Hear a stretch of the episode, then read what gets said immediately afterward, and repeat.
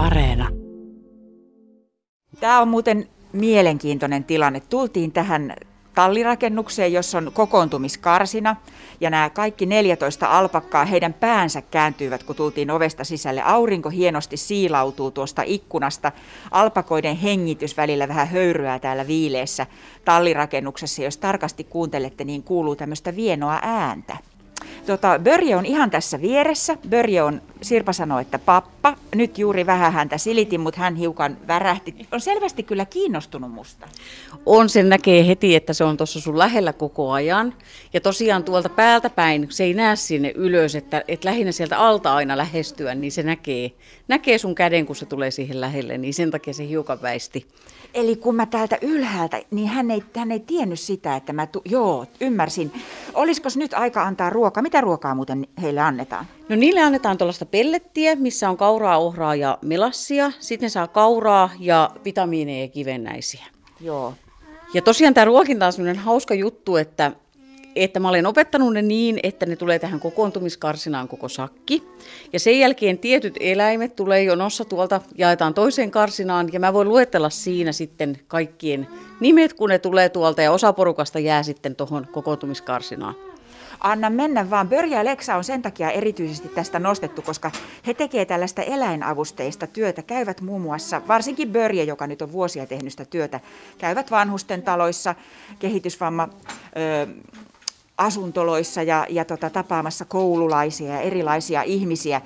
Nämä muut ovat sitten nimenomaan alvakoita, joita Sirpa myös kasvattaa. No niin, nyt syödään kohta. No niin, eli sieltä tulee Mona Lisa ensimmäisenä. Ne on nyt vähän ihmeissään näköjään, kun ne on joutunut odottaa tässä niin pitkään, mutta, mutta tota, niin sieltä lähtee Börje tulee tu, tänne päin. Niin Börje tulee, sitten tulee Mona Lisa, sieltä tulee Hillary Clinton. Oho, täällä on... Ne on juu, ne on vähän ihmeissään nyt, kun Täällä on mennyt sekaisin systeemit, kun me jouduttiin odottaa hetken aikaa. Pidettiin raukoja hetken aikaa nälässä. Sitten sieltä tulee Greta Karpo.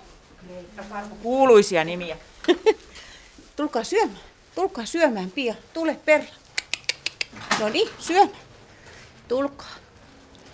Jo normaalisti tämä menee ihan kun juna ne tulee sieltä, mutta nyt ne on vähän ihmeissään. Tulkaa syömään, tulkaa. Pia. Medialla on tällainen vaikutus myös alpakoihin. Tulkaa syömään lapset. Siellä on ramp, ramppikuume selvästikin. Perla tulee vaan rohkeasti tule. No niin. Sieltä Marilyn lähtee tulemaan ja sitten on Harrison Ford, eli Harri ja Perla. Ne on nyt miettii, että onko, saa, päästäänkö me nyt oikeasti pitkän odotuksen jälkeen. ja sitten Daaduska vielä. Daadaa, tuu syö. No niin, nyt tuli Daadaa vielä. Hyvä. Sitten mä menen antaa toiselle puolelle ja tänne jäi Leksa, Mörkö Anttila, Mauri Antero, Mimmi, Tsing Tsing ja Estelle. Ja nämä jaettiin nyt kahteen karsinaan niin, että sitten syöminen käy niin kuin sievemmin, niinkö? Kyllä, eli kaikilla täytyy olla tilaa syödä. Joo, mennään tänne karsinaan. Että ne ei joudu kilpailemaan ruuasta. No tietysti. Nyt me ollaan siis täällä, täällä on kaksi, neljä, kuusi. Alpakkaa on täällä alpakkojen karsinassa ja voin sanoa, että kun on tässä hipassu heitä, niin pehmeitä. Pehmeitä on kyllä nämä alpakat. Kyllä, siis toi villahan on ihan uskomattoman hieno, eli se on maailman toiseksi hienoin ja kallein kuitu. Okei, niinkö? Kyllä. Eli se on ihan luksus, luksustuote. Mennään katsomaan näitä toisiakin tänne toiselle puolelle. Täällä leuat käy, kuulkaa. Kyllä, eli täällä on kaikki löytänyt oman paikkansa. Ja sitten käydään vähän aina toisen kupilla katsomassa, että olisiko siellä parempaa ruokaa. Käydään kuuntelemassa, kun rouskutus kuuluu. No nyt mä pelästytin. Ei saisi mennä hyvänen aika toisen luo, kun hän syö siinä. Sirpa Ryyppö, kun äsken jo mainitsin, että varsinkin Börje ja Leksa on tällaisia hyvin seurallisia eläimiä. Ja Börjestä sen huomasinkin, se heti otti kontaktia ja tuli katsomaan isojen ruskeiden silmiensä kanssa, että kuka tuo ihminen on, joka tuohon tulee. Niin oot jo monta vuotta kiertänyt, missä kaikkialla, keiden kaikkien luona sä käyt tapaamassa ihmisiä, näiden, näiden varsinkin Pörjen ja Leksa, joka on perintöprinssi hänen kanssaan?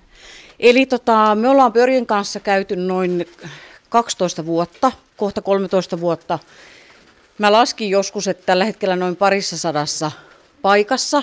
Eli ihan vanhusten luona tietenkin käydään, sitten kehitysvammaisten, vaikeavammaisten luona. Meillä käy kiusattuja nuoria, on käynyt täällä voimaantumassa. Sitten ihan heikompi osasten ihmisten luona ollaan käyty ihan tällaisella tervehdyskäynnillä. Ja mielenterveyskuntoutujat on semmoinen suuri ryhmä, mistä olen huomannut, että he saavat ihan hirveästi apua eläinten kanssa toimimisesta. No, ö, sanoit, että kun Börje on nyt jo täyttää kohta 14-vuotias, sitten on tällainen pappa, eläkkeellä kohta, Kyllä. niin oot pitkän aikaa hakenut, että kuka olisi perintöprinssi ja että Leksasta näkyy heti. Miten niin?